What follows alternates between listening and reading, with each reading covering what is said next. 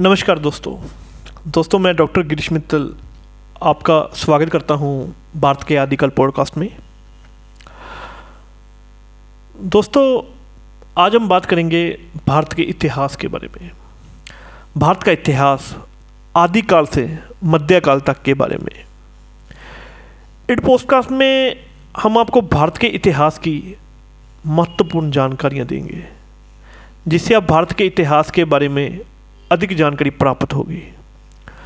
भारत, जिसे हम आज की तारीख में इंडिया के नाम से जानते हैं, एक ऐसा देश है जहाँ का आदि मानव अपने अस्तित्व की शुरुआत से ही कृषि और वाणिज्य के साथ साथ योग और ध्यान को भी अपनाते हैं।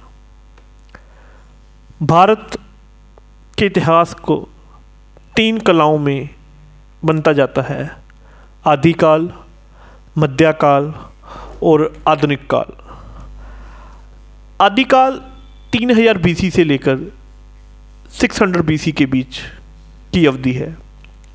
मध्यकाल 600 बीसी से लेकर 1200 एडी के बीच का समय है और आधुनिक काल 1200 एडी से लेकर आज तक का समय है।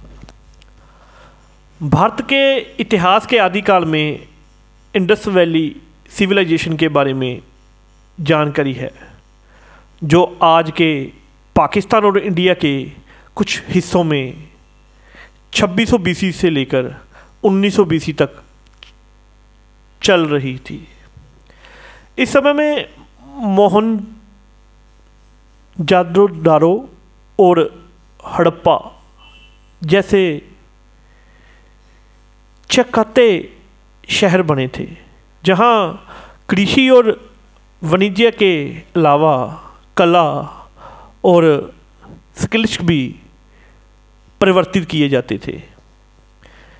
इसके बाद पारसी, हिंदू और बुद्ध धर्म के आरंभ हो गया था।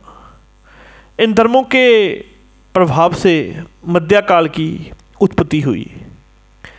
इस समय भारत में राज्य और साम्राज्य भी बने थे।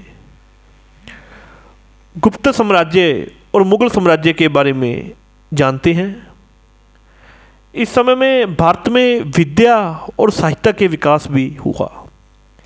ऐसे सूफी संत और भक्ति आंदोलन से इतिहास की कितनी सुंदर कहानियाँ जुड़ी हुई हैं। आधुनिक काल में भारत का विकास ब्रिटिश शासकों के समय में शुरू हुआ। लेकिन देश स्वतंत्र हुआ और आज़ादी के बाद से भारत ने आगे की तरफ़ कदम बढ़ाए।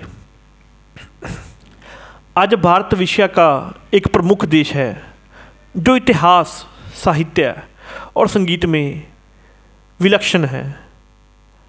भारत का इतिहास इतना विविध है और रोचक है कि इस पे एक पॉडकास्ट में सब कुछ नहीं बताया जा सकता। लेकिन हमने आपको कुछ महत्वपूर्ण बातें बताई हैं।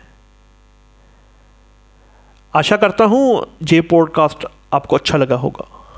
धन्यवाद और जय हिंद।